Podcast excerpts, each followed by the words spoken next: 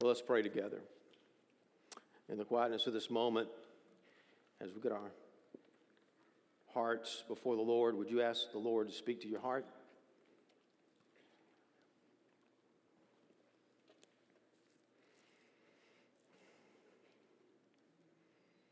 Now would you pray for that one that's on your right, maybe on your left?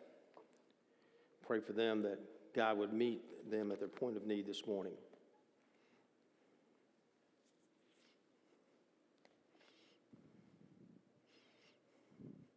Father, we do come to you in prayer in the name of Jesus. We ask you, Lord, do something great in our life this morning.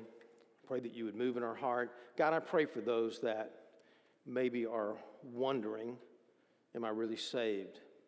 Am I really celebrating Christmas as a believer? I pray, God, that we would, as we addressed, address the gift of the Lord this morning, pray that you would speak to all those hearts in a very special way. We'll pray it in Christ's name. Amen. Please be seated just for a moment. I want you to turn your Bibles to Isaiah chapter nine. And as you're turning there, let me just uh, just share a few things uh, with you in the future. I'm in a series of messages, and next week is going to be a very important message, I think. And um, next week I'll be preaching on Christmas grace as it pertains to the voice. And uh, I, this is not one of those things where I'm trying out for the voice or anything like that, you know. But um, it's just simply a message about the voice of Christmas. And so uh, be sure to uh, uh, mark your calendars for that. Look forward to that. And then also uh, this afternoon, we're going to be having um, the uh, dinner with the pastor and with other pastors as well. And so if you're interested in that, never attended that, make sure that gets uh, on your little card this morning, gets put in the offering plate, and we'll still reserve a, a meal for you. It's a time where we come together. Uh, we eat a meal, nice meal, and then uh, just kind of share a little bit about my life, about the church, and get to know you a little bit better. And so we've got a good crowd coming this afternoon. If you'd like to join them, uh, we would uh, welcome you to do that. Now, as we're looking at Isaiah chapter nine, as we just open up our Bibles, you've heard it said before so many times, it's, it's the gift, it's the thought that counts, right? Right? I mean, you know, people are buying Christmas gifts right now. You're probably uh, buying gifts, maybe gift cards. You're buying different things. And people say, well, it's it's really the thought behind the gift that really counts. But it's amazing to me that the more we give someone, the bigger thought we have of them. As a matter of fact, you know, what you buy someone tells me and tells other people and tells them about the kind of relationship you have with them. For example, here's a guy dating a girl. Maybe he's been dating her for about three months. He says, what do I get her for Christmas? I mean, that's a struggle, right? And you think, well, if I get her this three thousand dollars bracelet, boy, that's saying that I'm into this too much. May scare her off. She's not going to have anything to do with me. But if I buy her, I don't know, a, a cover for, you know, a ten dollars cover for her iPhone or something, um, she's not going to think, she's going to think, well, I don't, I don't think much of her. And so there's a struggle going on here. Because what you give to someone says something about your relationship with them. Well, certainly Jesus has given us a great gift, and it says something about our relationship with him and what we are giving back to him as well. And so as we open up to Isaiah chapter nine, I'm beginning a series of messages on the grace of Christmas or Christmas grace. And I'll be looking at it in four different aspects. This morning, we're going to be looking at the gift itself, the gift of God that God has given us. In other words, when we, we open up a box on Sunday, on, on Christmas morning, we open it up, we see what's in there, and we begin to pull things out. What's in the box? You know, the Bible says that the gift of Jesus Christ that he's given us is like the pearl of great price. Matthew chapter thirteen.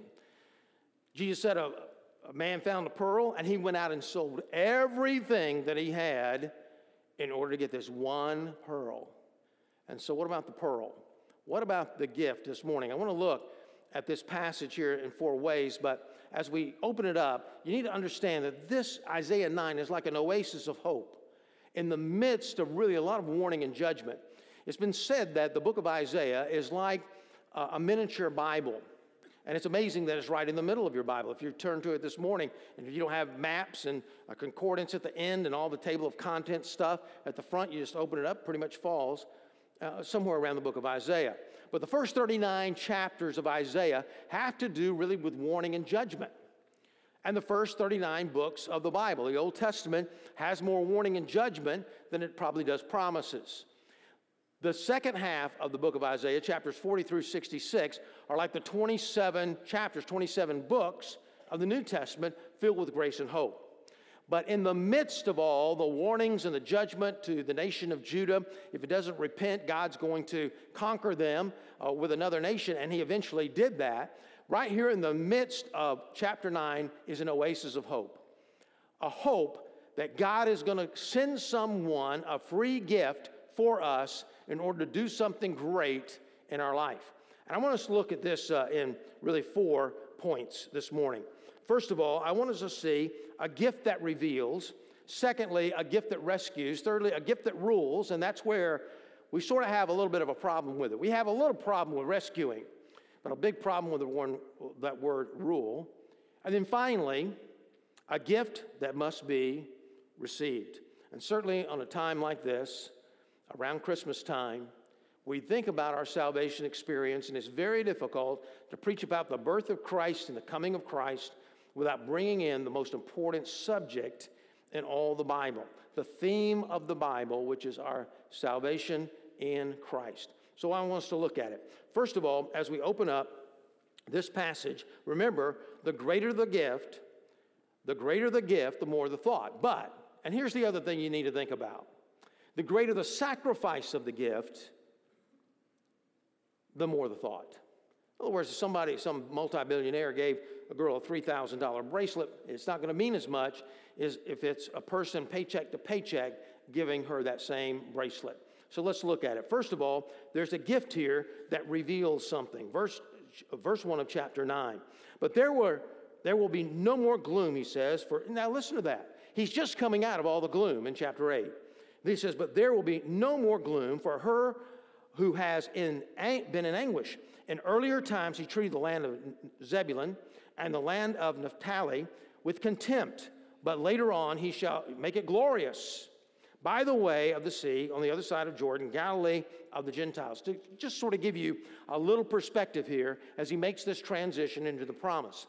These two areas, Zebulun, Naphtali, are basically outliers, just like Galilee.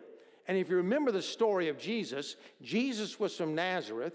One of the disciples even said, can anything good come out of Nazareth? It was an outlier. It was in Galilee. Galilee was kind of an outlier where people would look down on someone.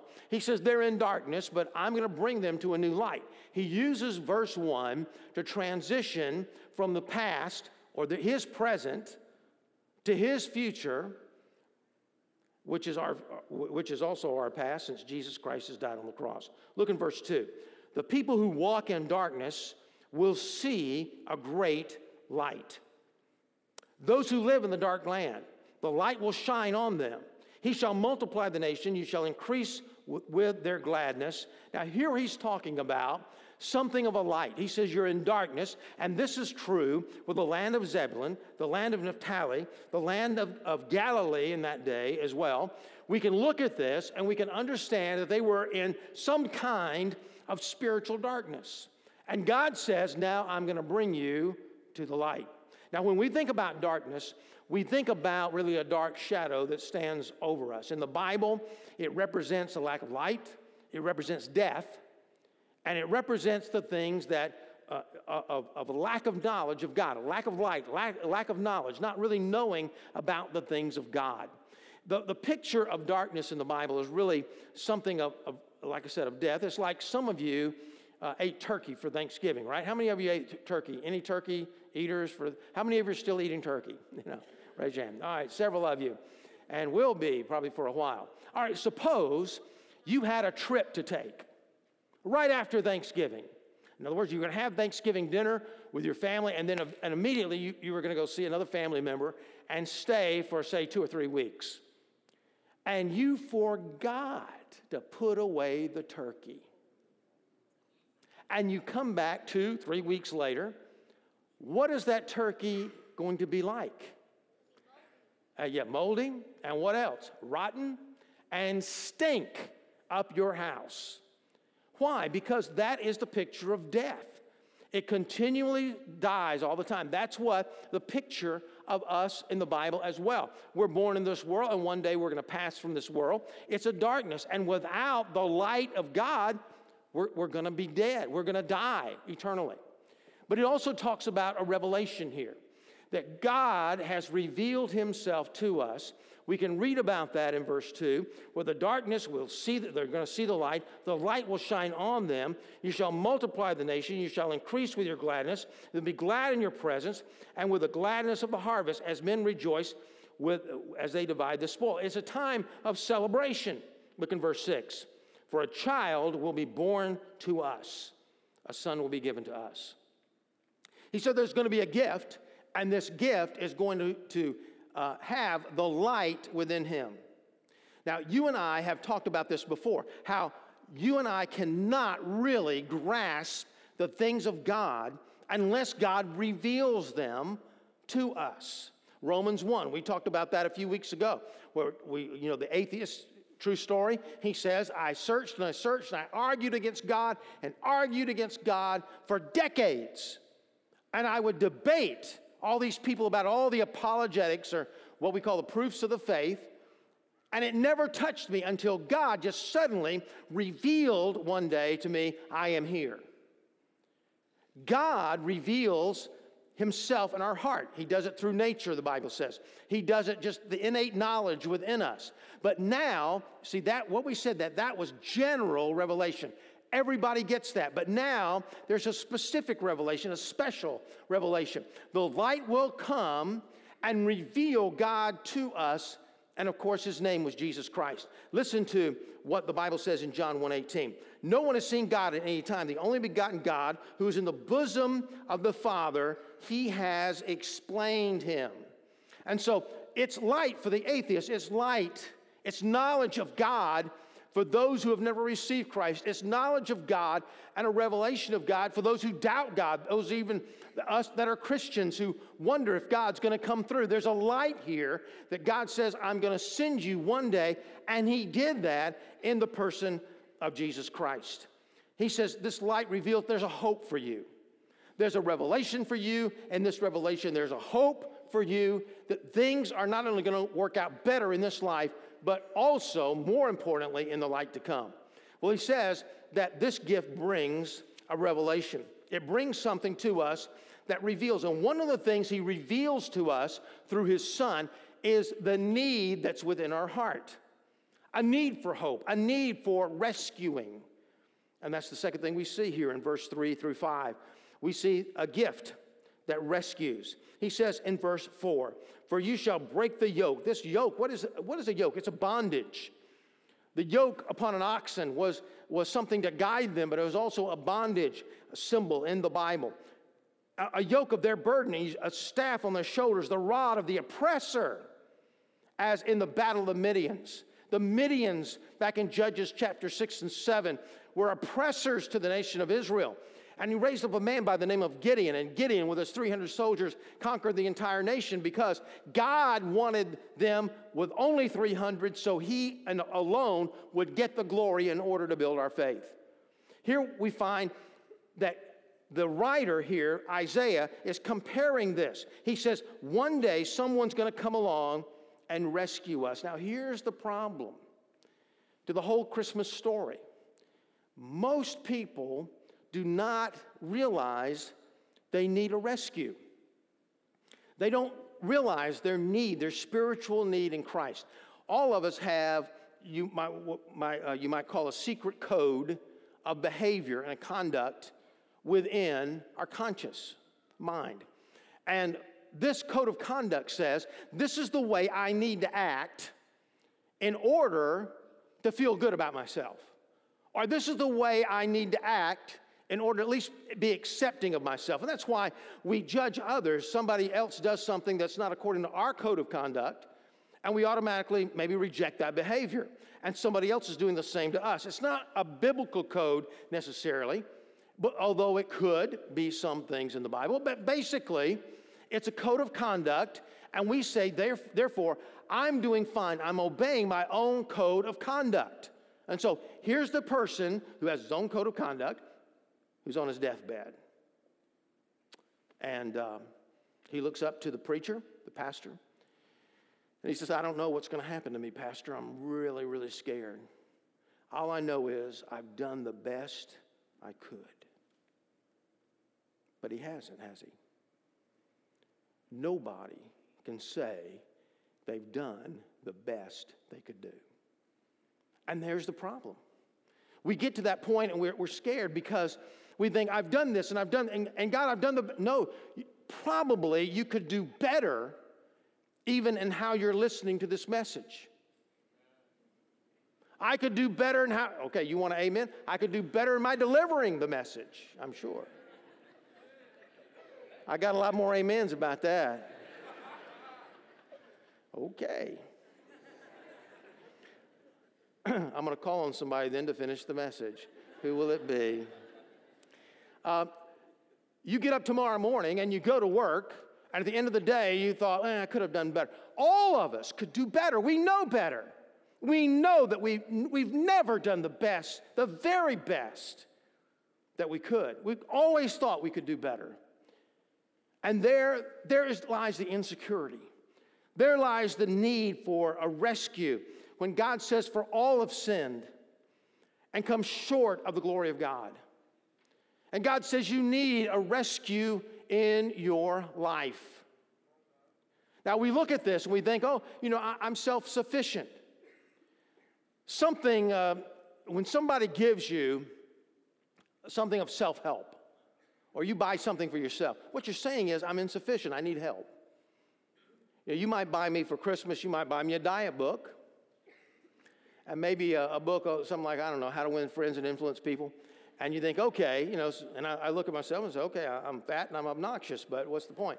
And, uh, but you look and you say, I, I need to buy something for someone to help them because they're not self-sufficient.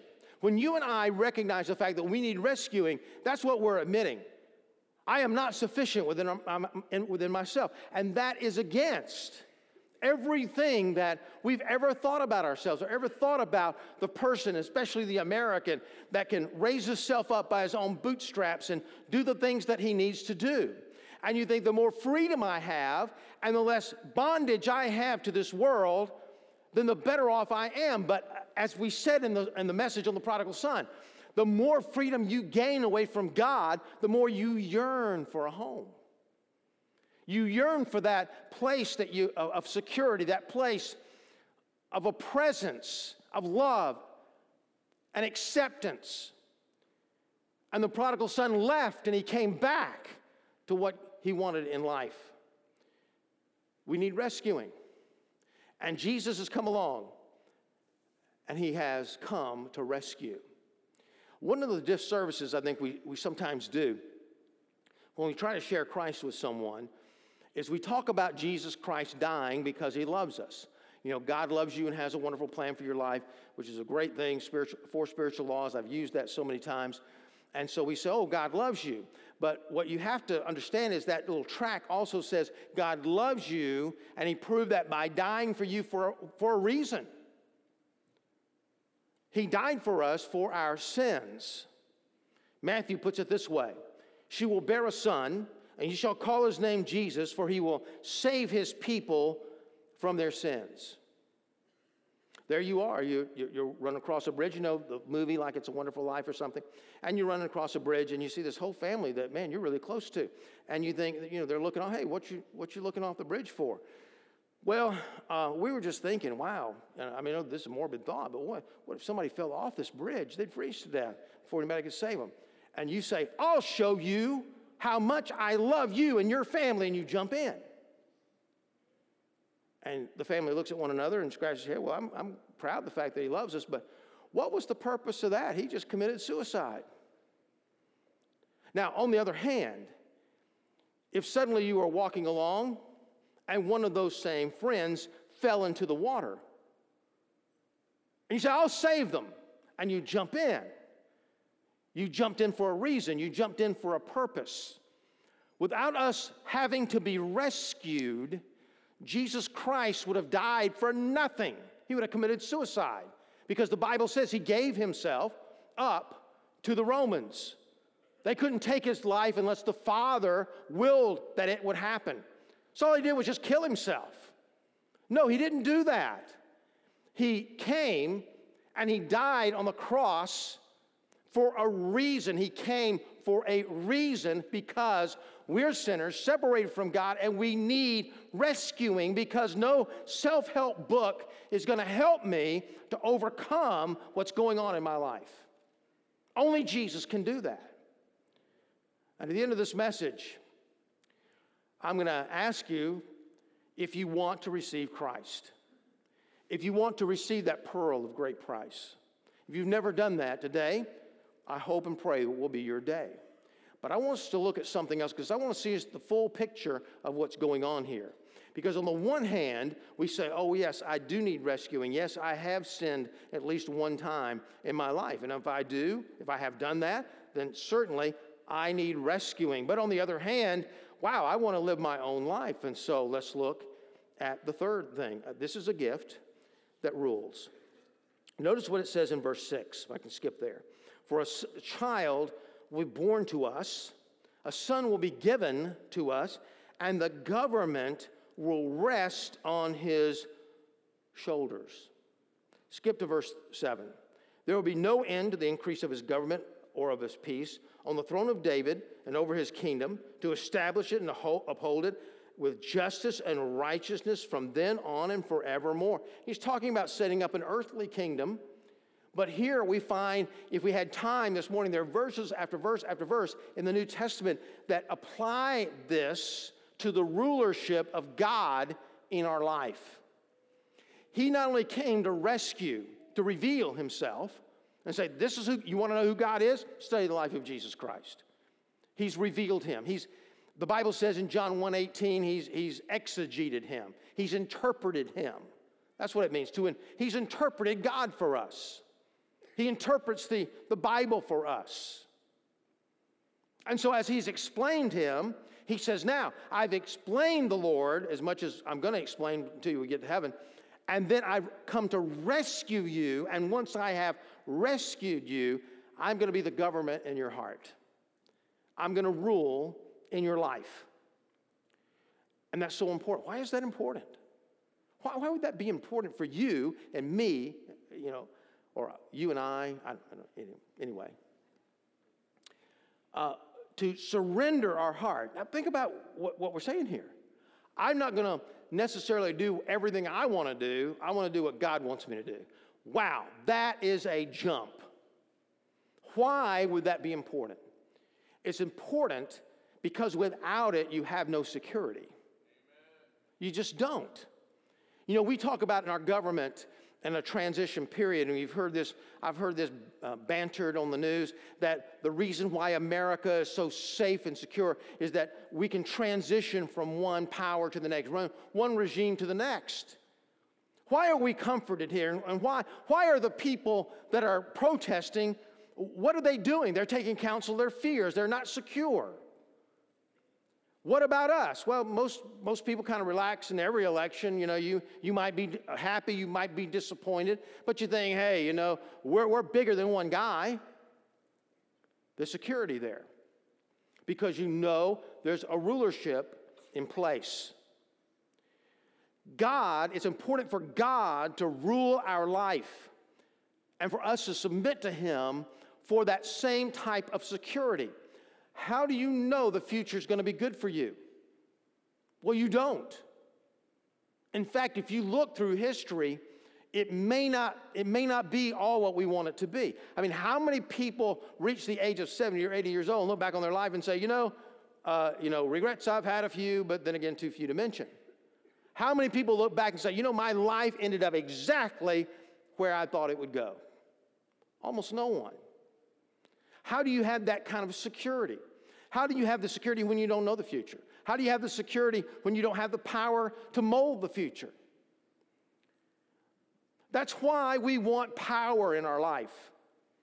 Nietzsche said, the greatest quest of man is power. And he's probably right. Because we want the power in order to control circumstances in our life, control ourselves, control our family, control our finances, control what's going on. And when we can't control, we become insecure, fearful, and we make bad decisions. You take counsel of your fears, bad decisions erupt. And so what kind of ruler is it talking about here? Look with me. In verse um, verse six, his name will be called. Now this is important because his name was called Jesus. Why? Because he's going to save his people from his sins. His name is called Emmanuel, the Bible says, a title, because it means God with us. Every name of God and every name for Jesus Christ, the Son, has something to do with either his character or what he does. Notice it says he's wonderful. He's the wonder worker. He's the source, literally in the Hebrew, of everything that's beautiful in our life. He says he's the wonderful counselor. Really, these two terms go together. It speaks here of wisdom. He is the wonderful counselor in the sense that he guides us with all wisdom. That means as I live my life, he's going to he's going to want what's best for me. He's going to guide me in the way, as the Bible says, everlasting. He's going to guide me in the way of things that count. He's going to guide you and I in a sense of what, what's ever good and best for us, and it will give him most glory. He's the wonderful counselor, the one of great wisdom that we have in life. He's the one that's going to come and fix things, not only in eternity, but he's talking about right here, a rulership right here on earth in our hearts. He's come to fix you. So I know we don't have basements here in Florida. I just we just took a trip up to North Georgia on vacation, and uh, they do have basements there. And I remember we had an upstairs, downstairs, and, and kind of a split level kind of situation in our house on Perkle Road in Norcross, Georgia, when my kids were very small before we moved here. And, you know, you've done this as well, haven't you? When you when the kids are downstairs or upstairs, we'll just say downstairs, and we'll just say, hey, y'all be quiet down there. Y'all quit fussing down there. I would say fussing now that I'm in Florida, but back then I was in Georgia, so I said fussing. Quit fussing. And what we're saying is, fix it. And this is what you say, right? You don't want me to come down there. Right? And no, they do. They do, because they're wondering how funny this is going to be and see you as mad as you are. And so you're going to come down there and fix everything. Do we really expect, say, a six-year-old, an eight-year-old, at the time my boys were, were there, to say, um, the oldest one to say maybe to the youngest one here, you play with my toy, I insist. And the six-year-old said, no, it would do me great pleasure and honor if you would play with this toy yourself, since it does uh, belong in your possession, and you are the original recipient of this gift. Do you really expect that? No, you don't expect that, because they can't fix it on their own. I needed, or you needed, to go downstairs and help them fix it because they are, can I say this, selfish. Amen.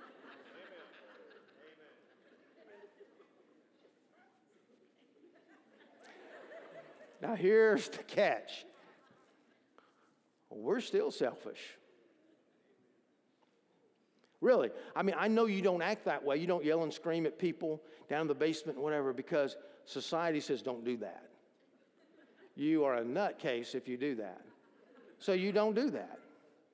But you just sort of connive ways that you can get that toy. We live that way, and we can't fix it on our own.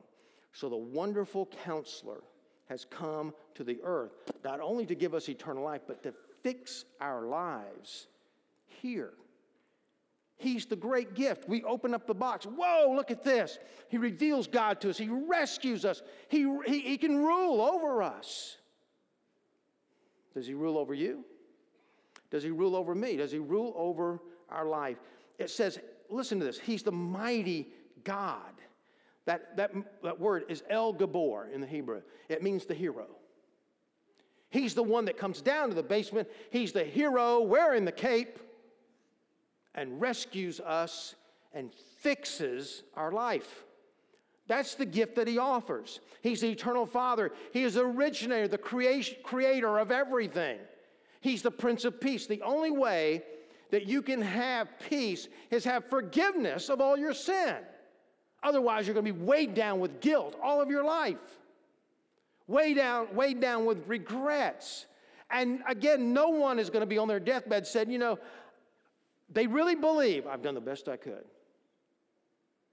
What they're really saying is, I'm not perfect, and I did the best I could in the circumstances I found myself in, which means, really, I'm a sinner separated from God. I wasn't rescued, and so I did the best I could with what I could do on my own, and it wasn't good enough. That's what we're saying. He reveals himself. He rescues. He, he wants to rule in our life.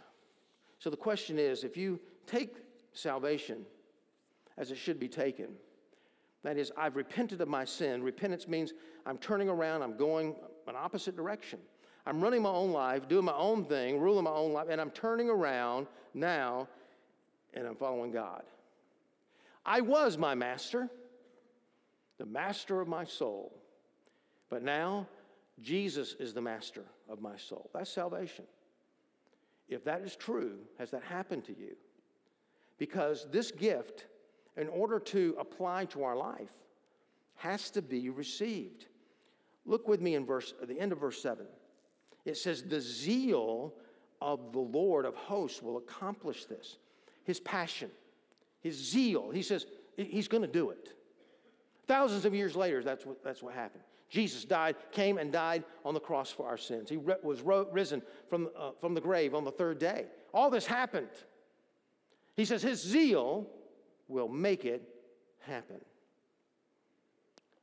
And Jesus said, this is so valuable. It's like a man who came along and said, I found a treasure. I'm not going to tell anybody about it. I'm just going to buy the field. And he sold everything he had to buy the field with the treasure on it. Then he goes on to say this. Again, the kingdom of heaven is like a merchant seeking fine pearls. And upon finding one pearl of great value, he went and sold all that he had and bought it. And I know what you're thinking. And I know the reason why you're going to say, mm, I'm going to think about this for a while.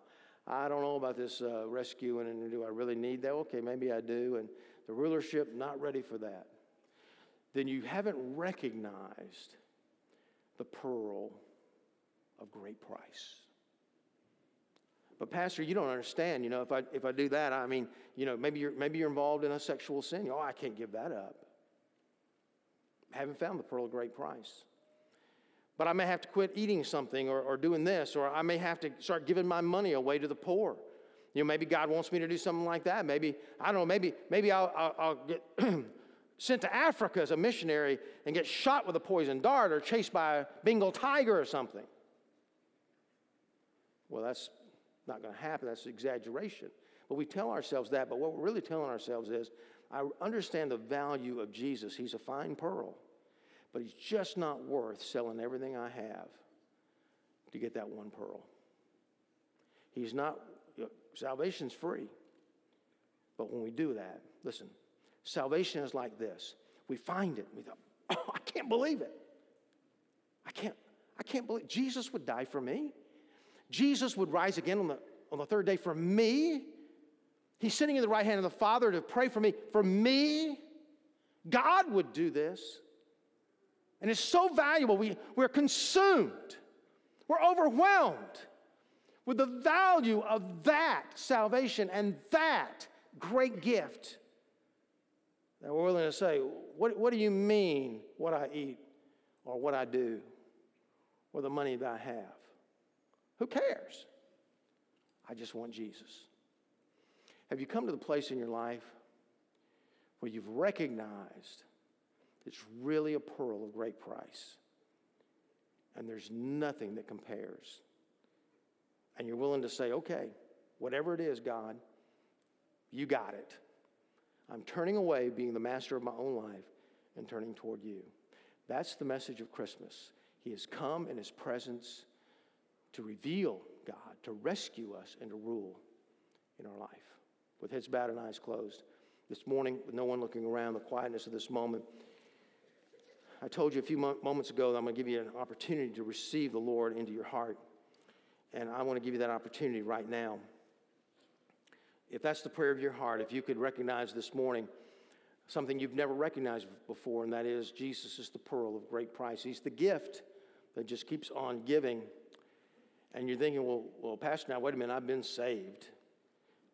Has he, has he been your Lord? Has he been your master? Well, I've been baptized. I, I didn't ask that.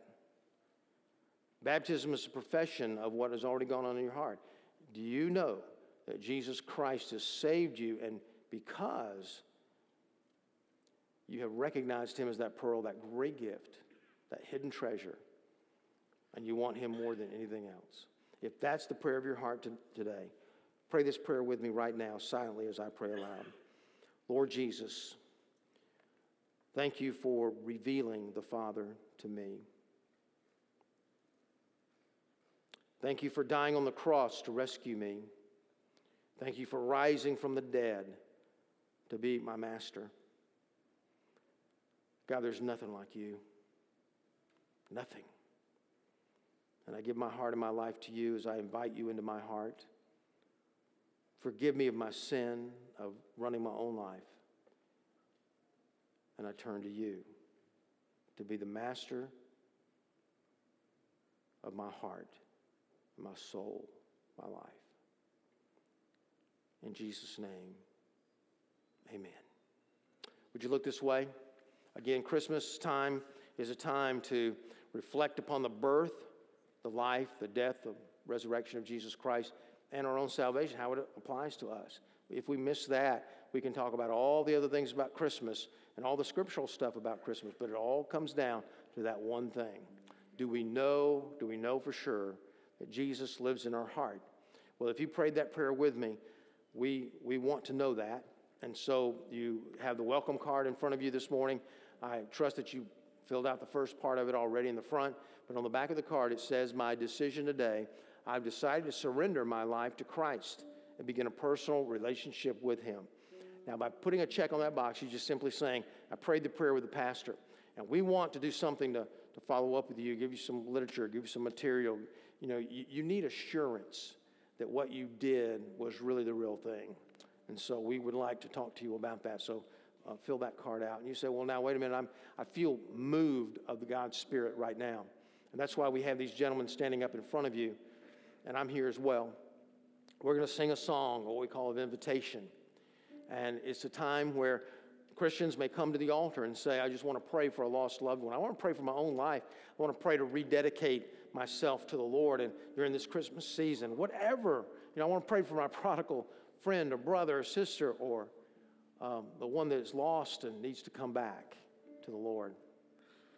The altar is open. But if you pray to receive Christ, I want you to come and take one of these guys by the hand. Bring your card with you and just say, I want to talk to somebody right now. We'll pray with you. All right? So let's all stand together. Let's bow our heads, close our eyes, pray for those around us. As the band leads us in this song, I'm praying for you. You come.